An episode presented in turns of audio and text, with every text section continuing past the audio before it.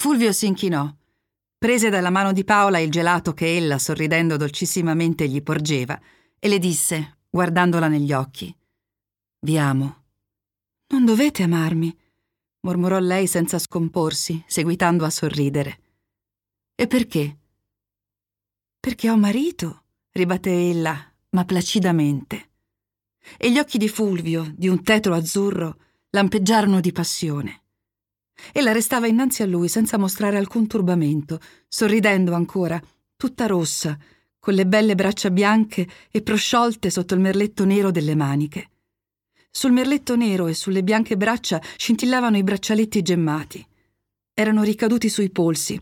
Ella si occupò a risollevarli verso il gomito, con molta cura, giocherellando con le catenine d'oro, coi cerchiolini sottilissimi.